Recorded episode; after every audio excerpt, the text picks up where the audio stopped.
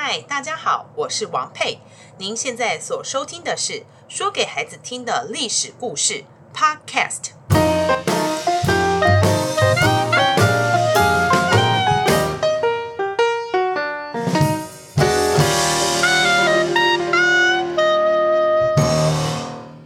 大家好，我是王佩，好久不见喽。我们在上一集说到越王勾践的故事之后，春秋时期已经慢慢走入历史。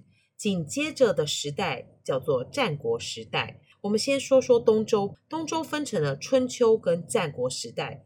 春秋这个名字呢，是根据孔子他写了一本书叫做《春秋》取名的。在春秋时代，周天子的地位已经慢慢的没落了，各国之间老大的位置。基本上还是以世袭为主。什么叫世袭呀？就是说，这个王位不是传给儿子，就是传给自己的弟弟。可是到了战国时代，完全不一样了。周朝的封建制度完全的崩坏，就是说，世袭制度本来爸爸传给儿子，或者是传给弟弟，全部都没有了。各国诸侯间老大的地位，就是以谁的拳头大，武器强。士兵勇猛就可以存活下来。那老大跟老大之间都想打败对方，统一全中国，所以各国间战争哇，空前的惨烈，伤亡数达到数十万这么多。后来史学家就称为这个时期叫做战国时代。而这里面最有名的七个国家，秦、楚、燕、齐、韩、赵、魏，就称为战国七雄。春秋时代最强大的国家晋国，在战国时代被韩、赵、魏这三国分尸，一国取走一块，从此没有了晋国。但是晋国到底是怎么样被这三个国家分尸，真正进入战国时代的分水岭，就让我们今天来讲讲这个故事吧。晋国的国君已经完全没有力量，所有的朝政哦把持在四个大臣手里。这其中呢，有一个名叫支伯的大臣，他的势力最大。所以啦，支伯既然势力最大，他就准备向另外三个大臣，这三个大臣呢，分别名字叫做韩康子、赵襄子、魏桓子，开始进攻。小朋友，你有没有发现，这三个人的分别是姓韩、赵、魏？那支伯直接就去跟韩赵魏三个人要土地啦。韩康子跟魏桓子的智囊团分别跟韩康子跟魏桓子两个人说：“老大，支伯这个人呐、自己觉得自己很厉害，他根本目中无人，自以为了不起。我们如果直接拒绝他，不给他土地，他一定会觉得脸上无光，翻脸不认人，马上来打我们。”那还不如这样做，我们干脆把我们的土地给他，把他捧上天，让他觉得自己超级厉害。等他再去跟别人要土地的时候，其他人不给他，他一定会受不了这个刺激，跑去打那个人。到时候我们就慢慢等着看，顺便享受成果，收渔翁之利啊！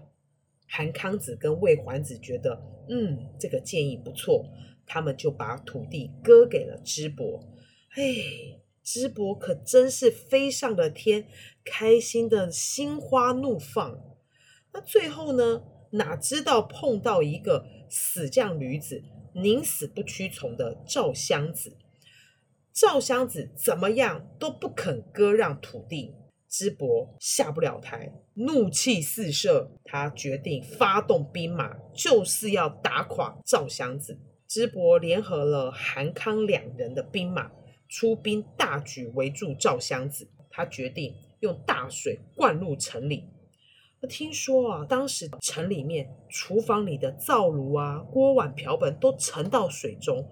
哎，没想到老百姓竟然也死守着赵襄子，不愿意投降。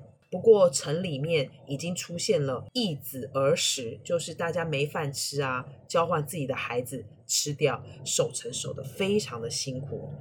城外的支伯知道城里面的情形哦，哈哈大笑，哈哈，今天我才知道水也能够灭了一个国家。驾车的魏桓子啊，用脚踩了一踩当侍卫的韩康子。这两个人呢，都分别当了驾车的跟当了侍卫。他们两个人互看了一眼，虽然没有说话，但一切尽在不言中。当天晚上月黑风高，赵襄子派使者偷偷溜出城外，找到魏韩两人，对他们说了：“唇寒齿亡，这道理懂吗？等我赵国灭亡了，你们也要大难临头了。难道两位主公看不出来吗？”魏韩两人齐声说：“我们早看支伯不顺眼很久了。你赵襄子一句话，我们里应外合，夹击他。”三人就在这夜黑风高的夜晚说好了。夜里，赵襄子把守围堤的士兵给杀了，大水反灌入支伯大营，支伯的军队整个大乱，魏韩两兵联合夹击，支伯被逮。赵襄子杀了支伯的全族，把所有人都杀了，砍了支伯的头颅，削去头盖骨，涂上一层油漆。把它当成饮料杯子，支伯的土地也分给了韩、赵、魏，这就是三家分晋，战国时代的开始。哎，故事听起来好像结束了，但是历史就是一串串因果连续下来，并不是片片段段一个一个的哦。支伯虽然死了，全族的人也被斩杀，但没想到支伯手下。竟然有一个叫做豫让的人，豫让以前都没有受到重用，一直遇到支伯，支伯对他非常非常的好，于是豫让就告诉自己：“女为悦己者容，士为知己者死啊！既然支伯这么赏赐我，我一定要为他报仇雪恨。如果我不幸死了，也算是报了支伯知遇之恩。”黄泉之下，我也能为我的灵魂感到安息了。这个人好奇怪啊！欲让改名换姓，他扮成了受刑人，他混进赵襄子的宫中，厕所接了一个粉刷的工作。他随身都带着一把锋利的小匕首，准备刺杀赵襄子。这天果然等到赵襄子要来上厕所了，豫让把小匕首高高举起。接着就被侍卫当场抓啦！啊，豫让就直截了当的说：“我就是为了报仇而来的。”左右侍卫听，啊，你要报仇，当场拔刀要击杀他。就在这时候，赵襄子开口：“休但击嘞，这位就是一位义士啊！支伯家族几乎都被我斩杀殆尽，他的属下竟能为他来报仇，也算是贤能之士啊！”放了他吧。哦，小朋友，这故事真的很奇怪，对吧？啊，但是你以为豫让就会感激赵襄子吗？嗯，豫让像吃了秤砣铁了心。过没多久，他竟然把漆涂在自己身上，把自己的皮肤弄到溃烂、生疮流脓。此外，还把自己的胡须、眉毛剃光。扮成一个乞丐，在街上要饭。有一天，走在路上遇到自己的老婆，那老婆就说了：“哎，这人容貌一点都不像我丈夫，可是他的声音却像极了。”豫让一听，虾米这样都认得出来，回去又吞了木炭，让自己的声音变得粗糙沙哑。哼，这下总没有人认出来了吧？走在路上，满身烂疮、声音沙哑的乞丐豫让，竟然又被好朋友认出来了。妈呀，都做成这样，还想要豫让怎么样啊？好，我们不管，我们相信赵襄子认不出来就好。有一天，他终于打听到赵襄子会经过这座桥，满身烂疮、声音沙哑乞丐豫让躲在桥下。拿出当年行刺小匕首，准备斩杀赵襄子。没想到赵襄子骑的马经过桥下时，突然开始不安，弹跳起来，不断的嘶吼。赵襄子立刻警觉，哎，有些不对劲啊。于是豫让再度被抓了。赵襄子一看，哎呦，又是你！认出了，这不就是满身烂疮、声音沙哑，当年拿小匕首刺杀他的豫让吗？啊，豫让，豫让，你为什么非杀我不可啊？你以前也是投靠别人，智伯也是杀了你以前的主人呐、啊，为什么你不杀他？你为什么这么执着的要杀我呢？豫让用沙哑的声音说：“你不懂啊。”以前的主人哦，待我如粪土，只有智伯待我如国士啊！我一定以国士的行为报答他。我知道这次难逃一死啊！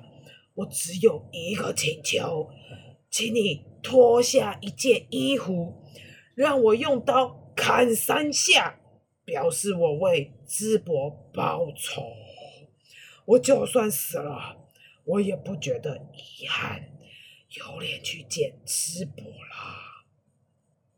好，王佩模仿的不是很像，好，好不好？因为我也没有吞过煤炭嘛，哈。哎，赵襄子感动得泪流满面，大声赞叹：“这就是忠义呀！”立刻脱下衣服交给豫让，让豫让狠狠砍了三刀。砍了三刀的豫让大吼一声：“我可以到九泉之下见智伯啦！”接着刀子一磨，自尽啦。哎，感觉整个故事都很闹，对吧，小朋友？但是历史就是这样，也许当时候的氛围，当时候的忠义之士就是这样吧。不过王佩觉得应该有更聪明的方法啊。小朋友，历史是不是很有趣呢？听完这个故事，是不是让我们知道我们可以变得更聪明，对吧？哈哈，接下来就正式开启战国七雄的时代喽。